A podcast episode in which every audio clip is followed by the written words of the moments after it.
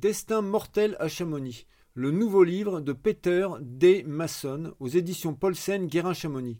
Soirée Guérin-Chamonix avec Peter D. Masson et Lorraine Berger-Afanasieff.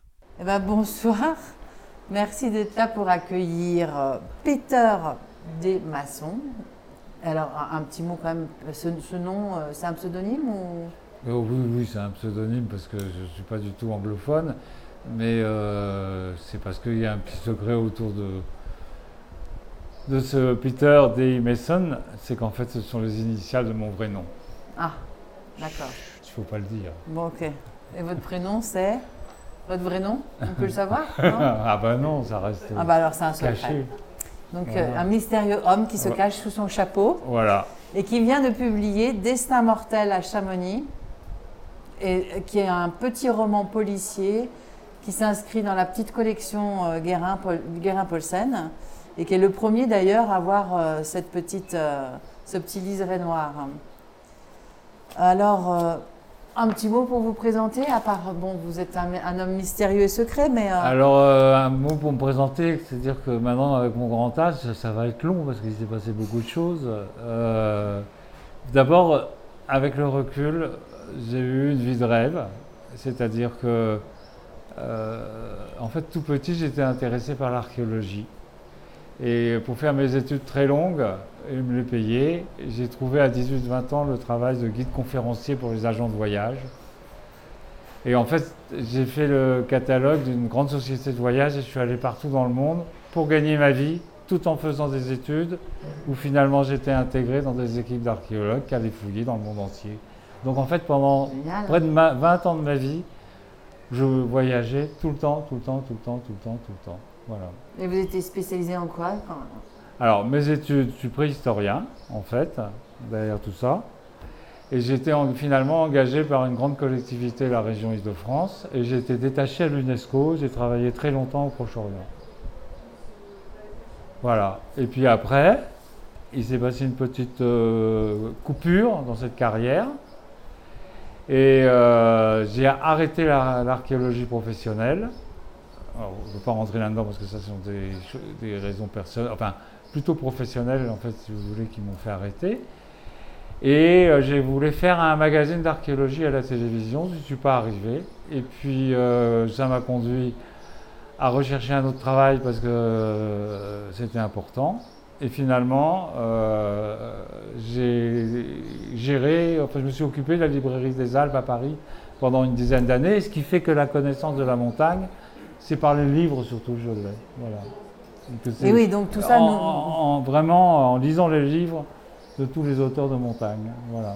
Ben, vous n'êtes pas le seul, hein. on en connaît un autre, c'est un de nos auteurs comme ça qui a jamais fait de montagne et qui connaissait absolument pas la montagne. C'est Thomas, Thomas Venin Ah et oui. qui a écrit sur la montagne. Vous le connaissez aussi, hein. voilà.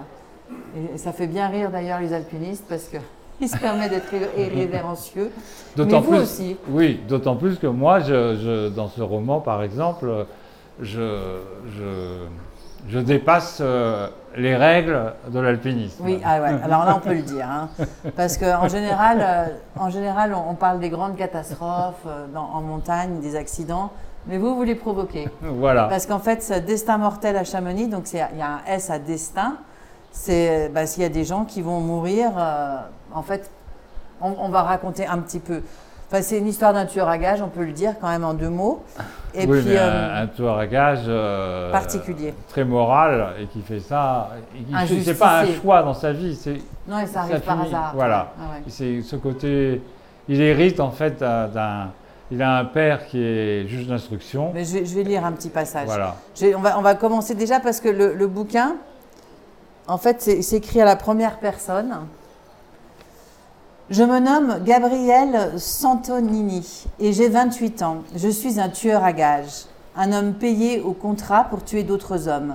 Un métier, si l'on peut dire, en apparence pas très honorable, mais en tout cas, je vous le garantis, un job risqué et pas facile tous les jours. Jusqu'à présent, tout allait bien. Mais voilà, patatras, je rencontre le grand amour, celui qui vous subjugue, la femme de ma vie, au moment le plus dramatique de mon expérience professionnelle. C'est terrible, j'ai fait une énorme connerie et mauvais hasard, j'en paye un prix exorbitant. Donc là, c'est vraiment le tout début. Donc euh, vous écrivez je, je, donc Gabriel Santonini. Eh ben, vous mettez dans la peau de ce personnage. Exactement. Je me suis investi dans ce, personnage. Donc là, on va découvrir en fait les raisons qui m'ont conduit à devenir un tueur à gages s'enracinent dans le mystère de mes origines, ma jeunesse, l'amour de mon père et un besoin impérieux de justice pour vivre. Je suis devenu en effet un tueur justicier, le moins mauvais dans cette catégorie de psychopathe. Un personnage que vous trouverez plutôt traditionnellement dans les romans policiers, mais là, dans la vraie vie, c'est moi. Quand même, tout de suite, paf, c'est la vraie vie, quoi. Non, vous n'êtes pas dans un roman. Mais euh, effectivement, enfin moi personnellement, ma source d'inspiration dans l'écriture, c'est que la question des origines, euh, d'ailleurs, si j'étais archéologue avant dans ma vie, c'est à mon avis, ça a cette raison, euh, est quelque chose de récurrent dans, dans- Les dans origines. tout- dans toutes mes écritures. Ouais. voilà. Ah bah là, on sent. euh, Alors déjà, le, personnage donc euh, revient un petit peu sur euh, ses origines, enfin ce qu'il en sait, parce qu'on va au fur et à mesure des pages découvrir qu'il ne sait pas tout. J'ai été aimé, élevé et éduqué en fils unique par un père veuf, resté célibataire, qui était juge d'instruction à Grenoble, Yves Santonini. Mon père était un homme solitaire, petit, au corps sec. Il avait hérité de ce physique noueux propre aux gens de la montagne, un grimpeur né qui s'échappait de son laborieux et sinistre travail de magistrat par le biais de courses en haute montagne, car ce métier de juge d'instruction n'est pas une sinécure. Sa passion pour l'alpinisme ne l'a jamais quitté. Je crois bien qu'il m'a initié à ce sport dès que j'ai su mettre un pied devant l'autre. En bon bipède qui aimait grimper aux arbres, j'ai pris goût au plaisir de l'effort et de l'escalade, mais surtout, je me suis solidement construit intérieurement à travers toutes ces heures partagées avec lui pour vaincre les sommets alpins dans la sueur et la peur. L'alpinisme a été l'école de mon mental. On était une bonne paire. J'étais donc un gosse sportif et j'ai grandi sans histoire, en suivant une scolarité sans accroc, ce qui m'a conduit à entreprendre de sérieuses études supérieures à la fac de Grenoble dans le développement et les applications de nouvelles technologies numériques et d'Internet. J'ai toujours été fasciné par ce domaine. Alors, Bah, C'est un jeune homme comme il y en a souvent, hein, qui- Ouais. de son temps. ben, oui, mais qui vient de la montagne, là. Il vient de la montagne, ce Et il jeune vient homme. de la montagne, voilà. Il a été éduqué dans la, dans, dans la, Bah, il- Dans la pratique de voilà. l'alpinisme Il- de- Son caractère est Mm. forgé dans l'effort. dans l'effort. Et voilà, exactement. Donc ça lui crée un, un- un certain mental et, euh, et une, une structure. euh, C'est ça. Mm. C'est-à-dire que ça lui donne un caractère très affirmé. Il n'a pas peur de s'engager. ouais, comme tous les alpinistes. Enfin, c'est ce que vous en avez lu en tout cas. et puis, euh, et puis donc, un, bon, il y a alors ça c'est un premier personnage, c'est donc le fils, enfin, Gabriel Santonini, le jeu, celui qui écrit. Il y a le père, donc le père qui était juge d'instruction. On comprend euh, qu'il va vite le perdre, le père. Et puis il y en a un troisième de personnage qui s'appelle Bogdan Kuruk, un franco-serbe. Ah. Alors, il a découvert, à un moment donné dans les affaires de son père, un très épais dossier vert marqué au feutre rouge Chambéry Bogdan Kuruk était en évidence sur le haut de la pile. L'affaire qui omnibulait tant mon père. Je l'ai immédiatement étudié de A à Z. Bogdan Kuruk était un franco-serbe spécialisé dans le trafic d'êtres humains, roi de la pègre de Chambéry, un vrai salopard qui profitait de la manne de l'immigration clandestine. Il mettait des mineurs sur le trottoir à Chambéry, mais aussi à Lyon, et en vendait d'autres comme du bétail au réseau roumain marseillais. Ce proxénète avait aussi la main sur tout le commerce de la drogue de la région. Kuruk achetait des flics ripoux et effrayait les politiques locaux en les menaçant d'enflammer les cités s'ils s'opposaient à ses activités. Bref, l'exemple caricatural d'un dangereux individu infréquentable, sans foi ni loi, ni humanité, la racaille des racailles de toutes les Alpes françaises. Quelques photos récentes montraient même le bonhomme en famille, comme un pacha, dans une sorte de palais de luxe, nouveau riche et tarte à la crème, menton haut et souriant au milieu d'une ribambelle de jeunes enfants de tous âges. résultat de ces nombreuses liaisons féminines. Le truand posait avec orgueil une main ferme sur l'épaule d'une jolie femme, et cette beauté, prénommée Katharina, lumineuse comme un soleil, était sa fille aînée, sa fierté. Dans le rapport manuscrit de mon père, souligné en rouge, il était précisé que Kourouk l'avait promise en mariage au fils d'un des caïds roumains de Marseille pour sceller le pacte d'une collaboration fructueuse dans un futur cadre familial, un mariage arrangé. La jeune femme finissait son éducation anglaise dans un très chic collège privé en Suisse et la date de la célébration de l'union de ces jeunes gens était fixée à l'automne prochain. Un portrait photographique de Katharina montrait un visage doux aux yeux clairs, une vraie madone. Pauvre fille, elle allait vivre un chemin de croix. Les truands aiment que leurs femmes soient bien éduquées et instruites. C'est le truc par lequel ils veulent se racheter de tous les crimes qu'ils commettent. Alors, dites donc, ce, ce, Bogdan Guruk, euh, là, vous l'avez inventé. Euh, oh, bah oui, hein c'est. Pourtant. C'est pas moi. C'est pas vous. c'est le troisième personnage, et avec Katharina la quatrième, mais surtout ce Bogdan Guruk, on a quand même l'impression qu'il existe, parce que quand euh, on lit dans, les journaux les faits divers à Chambéry, il y a quand même une sacrée mafia, hein non?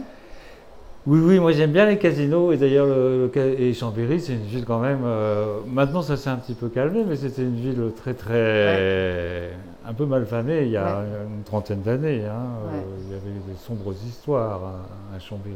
Donc euh, c'est pour ça que c'est pour ça que je crois que dans le livre, il finit par racheter le casino de Chambéry. Ah. et ouais, et ouais.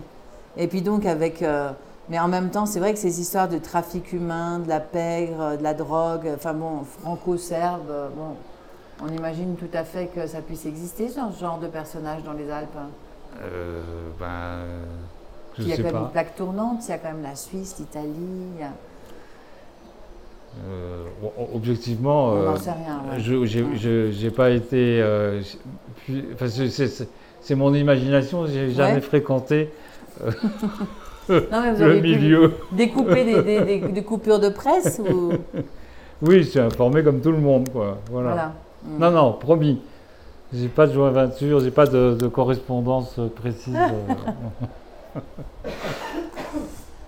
Donc en fait, on, va pas, on, vous raconte pas tout le livre hein, parce que franchement, mais euh, il, est très chouette. Mais c'est juste une mise en bouche, une envie de le découvrir. Donc ce, jeune homme, ce, Gabriel Santonini, on, le découvre au moment où il perd son père. Voilà. Hein, il est dans le deuil de son père. Voilà. Et, chose importante, c'est qu'il a perdu sa mère à sa naissance. À sa naissance, voilà. Donc euh, il n'a jamais connu sa mère. Voilà. Et donc euh, finalement un double deuil, c'est la perte de son père et le rappel de la disparition de sa mère à sa naissance. Voilà. Ça c'est un lourd fardeau pour lui. Il se retrouve orphelin. au moment où ça, il perd sa mère en même mm. temps. Et, euh, et donc, euh, donc, il fouille dans les affaires de son père. C'est là où il découvre, cette histoire de Bogdan Guruk, euh, qui finalement, on se demande si le cancer n'est pas provoqué par par l'acharnement du père dans, ses affaires. Ce qui, est important de préciser, c'est que son père a, toute sa vie en tant que juge d'instruction a essayé de, de coincer Ce cet épouvantable bandit depuis mm. toujours et qu'en fait il va décéder sans y arriver. Voilà. Et que donc là son père va même dans son, ses derniers instants, va être dans une rage à l'hôpital terrible, parce qu'en fait, il n'est pas arrivé à coincer cet épouvantable personnage. Voilà. C'est très euh, important parce que c'est là où Gabriel euh, va ah reprendre bah. le flambeau. Voilà, exactement, en justicier. Et puis il y a un document administratif qui trouve de la mairie des déserts. Donc les déserts, c'est un petit village de montagne au-dessus de Chambéry. Vous le connaissez bien, j'imagine au pied du massif des Bauges, attira mon attention. C'était un extrait de naissance à mon nom. Je fronçais les sourcils d'étonnement. Il indiquait Père Yves Santonini, ok, et Mère inconnue. Mon Dieu, mon sang se glaça. Mère inconnue, ça veut dire quoi? Dans toute ma famille de taiseux alpins, il avait toujours été dit que ma mère, Natacha de son prénom, était morte en couche à ma naissance. C'était un sujet de conversation très exceptionnellement abordé en vérité, je n'ai aucun souvenir d'une quelconque discussion sur le sort de ma mère et je n'avais jamais osé poser de questions. Déjà naître en faisant mourir celle qui vous met au monde, la croix est lourde à porter. Mais mère inconnue, Comment c'était possible un truc pareil? Pas un accouchement sous X, puisque j'avais un père déclaré qui connaissait nécessairement l'identité de ma mère. Sur cet extrait de naissance, j'étais née à l'ancienne ferme de repère du Rovar, près de la Fécla, et pas dans une maternité de Chambéry comme je le croyais. J'étais très troublée. Par ailleurs, le culte des morts n'étant pas une pratique familiale habituelle, mon père ne m'avait jamais emmené me recueillir sur la tombe de ma mère. En y réfléchissant, je prenais conscience qu'il m'avait précisément toujours emmené grimper en montagne le jour de la fête des mères. Et il n'y avait aucune photo de ma mère, ni dans ce dossier, ni dans cette maison. Ça aussi, cette absence d'image de ma mère était un tabou absolu qui n'avait jamais été abordé entre lui et moi. Incompréhensible, un, broglio, quel tsunami, mère inconnue. On va pas dévoiler comment. Non, non, mais il se pose plein de questions, quoi. Il se dit. Euh, ah ben, il, est très chargé sur la question de ses origines. Ah bah oui. Et là, dans ce double deuil, mon personnage est obligé d'affronter en fait quelque chose d'incompréhensible et qui va le conduire à prendre des décisions importantes. D'autant plus que quand arrive le, le, testament, la lecture du testament, la réunion se passe calmement, sans coup de théâtre, car le notaire ne lit pas le même extrait de naissance que celui que j'avais découvert. Je ne suis pas née à la féclat d'une mère inconnue, je n'y comprends rien, mais ouf, je suis envahie par un immense soulagement libératoire et je ne peux retenir un flot de larmes. Ces sanglots sont interprétés par ma tante et le notaire comme l'expression de ma douleur devant ce rappel brutal et douloureux du décès de ma mère à ma naissance, dans le deuil de mon père. Ils sont gentils et compatissants. Le testament réserve cependant quelques autres petites surprises dans un style envolé, mais sans embâge. Mon père regrette de ne pas avoir pu conclure sa dernière enquête et mettre hors d'état de nuire le criminel proxénète de Chambéry et souhaite à ses successeurs cette victoire judiciaire tant attendue. Je reconnais là son entêtement et cette volonté de l'alpiniste pour vaincre les sommets jusqu'au bout. Il y a toujours un chemin. Il lègue à ma tante les anciens bijoux de famille et lui laisse la liberté d'emporter tous les souvenirs, mobiliers et bibelots qu'elle souhaite.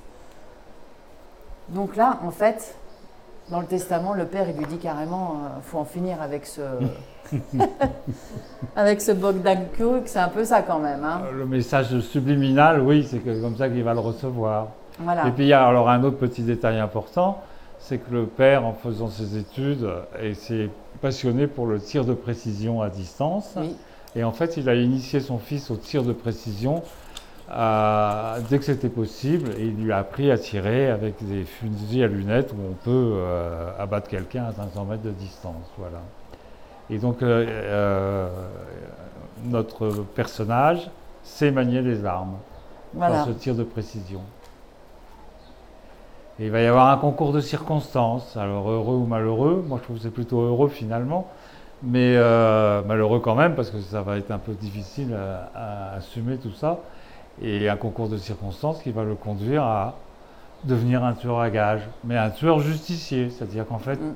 il ne va prendre que des contrats où les personnes à abattre sont des personnes épouvantables et euh, il n'aura pas de scrupule à les, éliminer. On, peut dire qu'en fait ça commence comme ça. C'est à ce moment précis que je suis tombée sur un article du Dauphiné Libéré qui parlait de Bogdan Kuruk. Le bandit avait racheté le casino de Chambéry. Carrément, le casino, l'enfoiré. J'étais scotché. Dans le journal, Kuruk posait souriait de toutes ses dents blanches de carnassier, fier comme un pape sur les marches de l'antique maison de jeu chambérienne. Un look à la Lino Ventura dans le rôle du méchant. Cette ordure gagnait sur tous les fronts et s'achetait maintenant une notoriété respectable locale. Une véritable insulte à mon pauvre père qui devait se retourner dans sa tombe. Je feuilletai à nouveau le dossier du coffre de mon père. L'idée saugrenue s'imposa instantanément devant le portrait de sa fille, Katharina, que Guruk se préparait à marier de force à Marseille. Les comètes reviennent, c'est leur nature cyclique. Je retrouvais cette pensée folle qui m'avait échappé juste avant le décès de mon père à la première ouverture de son coffre. Je pris la décision délirante d'éliminer ce sale type, oui, de l'assassiner.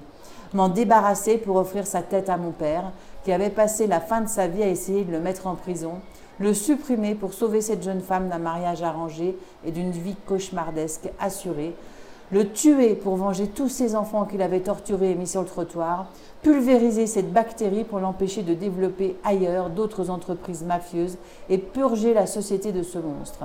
Et pour moi, avec ce geste de dingue, j'espérais mettre un point final à mon troublant héritage familial et repartir sur de nouvelles bases. Enfin, je le croyais. On a envie de savoir la suite. Ah bah ouais. Ah bah ouais, on a envie de savoir la suite. Donc, euh, donc oui, effectivement, c'est le premier. euh, c'est que c'est en fait c'est le, le lancement. C'est la rampe de lancement. Voilà, c'est la rampe de lancement. Alors après, il y a un mécanisme qui se met en place où, euh, quelque sorte, il, va, il a fait des études dans le- les nouvelles technologies et il veut créer une société qui est capable instantanément de conserver, de, de convertir les différentes monnaies des, des crypto-monnaies. C'est-à-dire, vous savez, il y en a plus de 10 000 aujourd'hui. Et en fait, le problème, c'est de savoir combien, si on fait des transactions, enfin, un des taux de change en quelque sorte. Et donc, il va se lancer dans une société et à fond. Et puis, sur l'héritage de son père, qui lui a donné de l'argent, et il va tout investir. Et euh, malheureusement, en fait, il va s'apercevoir que le projet qu'il avait euh, mis sur place, en fait, il y a des grands groupes euh, nord-américains qui ont déjà investi. Et il s'aperçoit que lui, grand Avec comme ça, il ne ouais. sortira pas et ça ne marchera jamais. Donc il devient peu à peu journaliste pour les nouvelles technologies. Et puis il vit toujours en montagne. Et comme euh, euh, cette histoire, euh, il a des problèmes d'argent.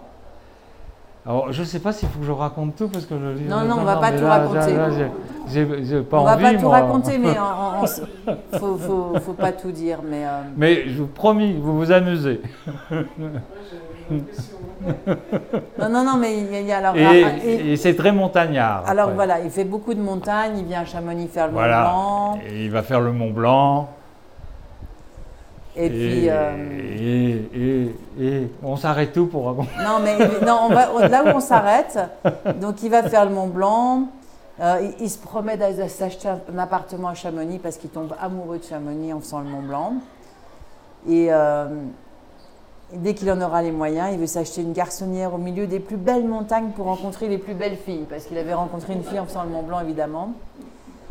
Et il rentre à Grenoble le jour de l'anniversaire de la mort de Kourouk.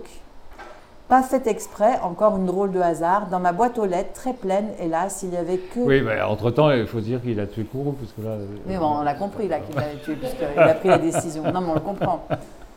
Pas fait, pas fait exprès, encore un drôle de hasard. Dans ma boîte aux lettres très pleine, hélas, il n'y avait que des courriers épouvantables, des recommandés, des rappels, des factures à payer, des bilans de crédit. Pas des lettres d'amour, l'horreur, quoi. Je grimpais les escaliers 4 à 4 et sentir mon corps souple et remusclé me conforta. Je me demandais si j'allais recevoir cette fille, et peu de chance, puisqu'elle allait retrouver son mec à Paris. Il avait eu une petite aventure. À Chamonix, en voilà. Blanc. Au pied de ma porte, déposé sur le paillasson, il y avait un paquet solidement enrobé d'adhésifs pour carton de déménagement avec mon nom dessus, écrit en majuscule à la main, avec un gros feutre noir et souligné deux fois avec force. Paquet nécessairement apporté par quelqu'un car non timbré. Bizarre. Voilà. Et ça, c'est un peu l'appel. Ah, Alors, je ne sais pas s'il faut dévoiler Ouais, encore. on va pas développer. mais- Ouais. Comment? Ah bah, la, la surprise à la fin, à la fin, il y a, il y a plein de surprises. hein. Il y a plein de surprises. Donc euh, voilà, bizarre. En fait, il se rend compte quand même que l'économie des crypto-monnaies attire tout l'argent sale du monde. Le secteur se développait rapidement dans tous les sens et des affaires juteuses sans risque réel permettaient à des sommes colossales d'argent d'être blanchies à l'insu des institutionnels et des gouvernements. Imaginez un peu. On estime habituellement qu'un tiers de l'argent qui circule dans le monde est d'origine douteuse. Il y avait donc un potentiel énorme et beaucoup d'avenir. Un des premiers secteurs investis publiquement par ces crypto-monnaies fut le marché de l'art numérisé. Au refuge du Mont Blanc, il m'avait assommé de questions sur les blockchains et les NFT. J'aurais dû traduire l'acronyme Non-Fungible Token, mais la langue de Molière, et expliquer que ces jetons non fugibles étaient l'équivalent d'un titre de propriété dans le monde numérique.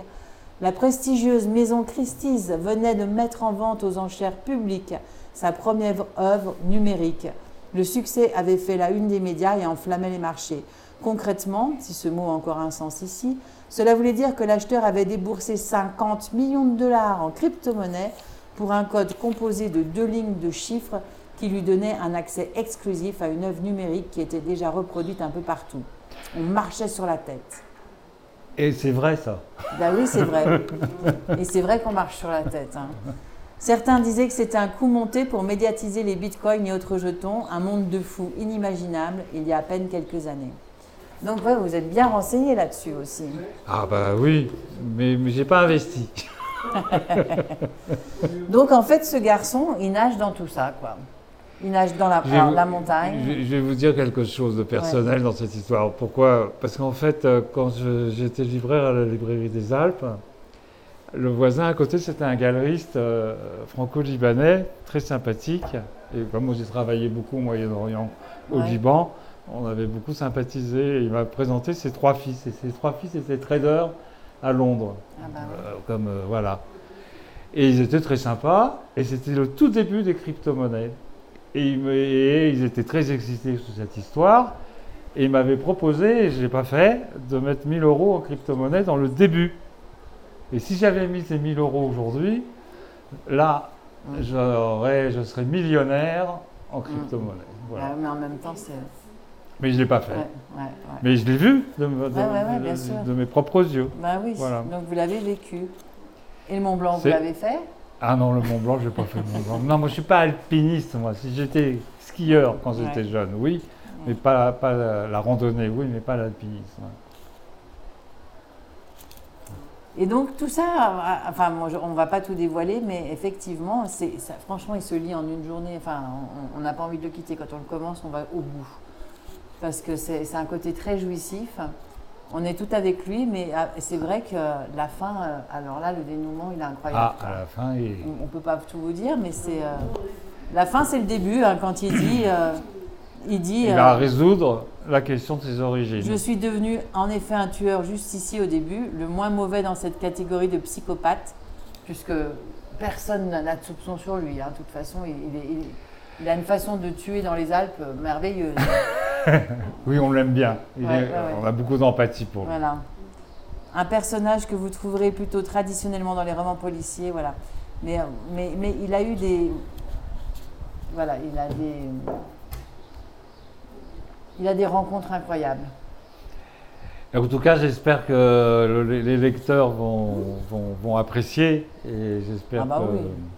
C'est pas gros, ouais. Puis c'est bien écrit, c'est fluide quand même. Enfin, vous l'avez entendu. euh, Vous en avez écrit d'autres avant? Alors, euh, Ah. j'ai Oui, écrit d'autres livres avant, oui, mais pas chez Guérin, chez avec, euh, aux éditions du Mont Blanc avec Catherine Destivelle. Donc, j'en- en fait, il y a deux livres qui ont été édités par Catherine. Et c'était quoi? C'est sur la montagne? Ah oui, oui, tout à fait, des romans policiers en montagne aussi. Voilà. C'est un grand spécialiste. C'est bien, ça change. Donc, euh, c'est un peu confus de faire la Ouais. Non, mais il y a rencontre pas de à souci. Guérin. Et puis, en fait, j'en ai écrit encore un autre, euh, mais là, ça n'a rien à voir, qui se passe dans le Périgord, euh, dans les grottes ornées du Périgord. Est-ce que vous êtes de Chambéry? Non, pas du tout, mais j'ai vécu à Saint-Étienne-de-Cuine. Un petit village euh, à l'époque euh, qui était donc euh, avant Saint-Jean-de-Maurienne et au fond de la vallée. J'ai vécu là un, un certain temps et donc je connais un petit peu la région euh, grâce à ça. Et euh, c'était l'époque où euh, on ne pouvait pas ouvrir les fenêtres parce que ça sentait le pourri. Il y avait toutes les usines qui, qui fonctionnaient encore à l'époque. Et euh, c'était un autre monde. Maintenant, c'est devenu beaucoup plus propre et beaucoup plus sympathique. Mais à l'époque, euh, c'était un, un- Enfin, c'était. Surtout, ça donnait du travail à, à beaucoup de personnes, mais c'était un autre monde. Donc, j'ai vécu un petit peu là-bas, et là, je connais un peu la région grâce à ça. Et puis, euh, comme j'ai fait des études d'archéologie, je suis venu souvent à Chambéry parce que j'avais des amis, enfin un ami, une amie surtout qui était conservatrice du musée de Chambéry. Voilà. Et donc du coup, euh, j'ai appris beaucoup de choses sur Chambéry et la région. Mais en fait, mes sources, c'est- vraiment euh, la littérature de la montagne et tous ces grands personnages de la montagne que j'ai rencontrés quand j'étais libraire pendant une dizaine d'années et qui, et qui m'ont beaucoup enrichi en quelque sorte intellectuellement et qui m'ont beaucoup incité à, à lire des livres de montagne. Voilà. Mais les policiers aussi. Et policier. Alors policier, c'est parce qu'en fait, euh, euh, euh, si vous, si on veut faire de la publicité pour Catherine, le Narval, c'est mon premier roman avec elle. Le ça s'appelle Le Narval et euh, c'est une histoire un petit peu vraie et, que- et qui, qui m'a inspiré le premier roman policier. Voilà. N'en dirai pas plus parce que c'est pas l'objet de notre réunion.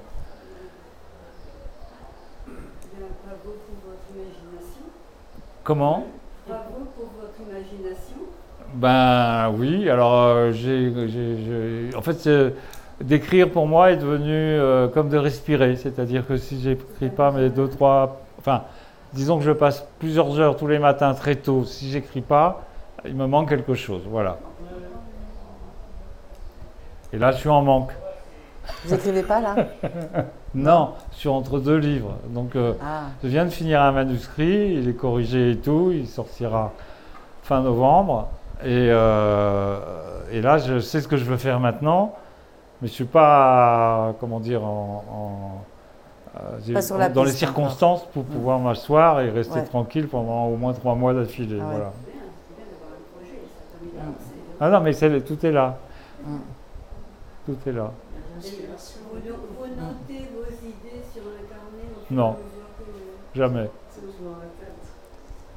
Et- Jamais, et je vais vous dire quelque chose. euh, quand je pense qu'on a plusieurs cerveaux dans la tête, hein, et l'écriture, si vous voulez, enfin, il a- ça, cristallise en fait en quelque sorte des souvenirs euh, imaginaires. En fait, c'est quand même euh, un domaine, euh, enfin, dans mon cas précis, c'est pas un univers réel.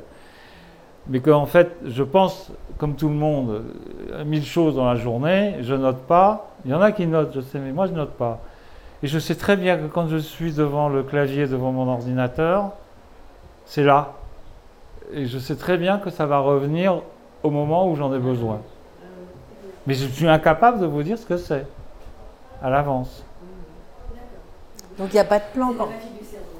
quand En vous- fait, euh, je vais vous donner un autre exemple. J'ai fait un, un- en archéologie, j'ai fait un énorme travail sur euh, des bouts de silex qui étaient taillés il y a, il y a 12 000 ans. Et j'avais devant moi 12 000 bouts de silex étalés sur une immense table. Et comme le silex, ça se casse comme du verre, et qu'ils ont été taillés il y a 12 000 ans, et que c'était un échantillon très homogène, ça permet de reconstituer, si vous voulez, tous les fragments qui sont cassés. Mais c'est un puzzle incomplet. Donc c'est très intéressant parce que ça permet de comprendre comment ils avaient cassé les silex. Et ça est très intéressant parce que ça nous permet de voir ce qui manque. Et ce que les hommes ont emporté il y a 12 000 ans. Et donc j'ai fait ça pendant un an. Et j'y suis arrivé. Et je me suis rendu compte d'une chose, c'est que dans ce puzzle incomplet, totalement invraisemblable, c'est que quand je travaillais et que j'allais me coucher, il était 1h, 2h du matin, j'en pouvais plus. Le matin, me, quand je me levais, j'allais directement avec mon bol de café sur la table et je faisais 20, 30 puzzles. Mon cerveau, pendant la nuit, si vous voulez, avait continué à travailler. Et en fait, j'ai développé cette, euh, cette façon d'être. Et le rapport à l'écriture, j'ai un autre, un autre petit détail euh, qui, qui m'a... En fait, mon écriture manuscrite m'a toujours insupporté. Et puis, euh, dans les années 90, quand je suis parti travailler pour l'UNESCO au Proche-Orient, il a fallu que je m'achète un ordinateur portable, parce que c'était obligé pour travailler. Et c'était les premiers, vous savez, les gros Mac un peu lourds, là. Et euh, ça a été une libération pour moi, parce qu'en fait, je pouvais écrire sans voir mon écriture n'importe où. Et ça a été une libération. C'est-à-dire que je pouvais, en plus la machine, elle, garde tout, donc c'est génial. Parce que moi, je suis jamais très... plus, ouais. Voilà. Et donc, du coup, ça m'a ça m'a vraiment débloqué. Ouais. Et puis dans ce Proche-Orient un peu bouleversé, pendant trois ans de ma vie, si j'ai fait des rapports professionnels pour mon travail, en fait, je n'ai pas lu un roman et je n'ai lu que de la poésie.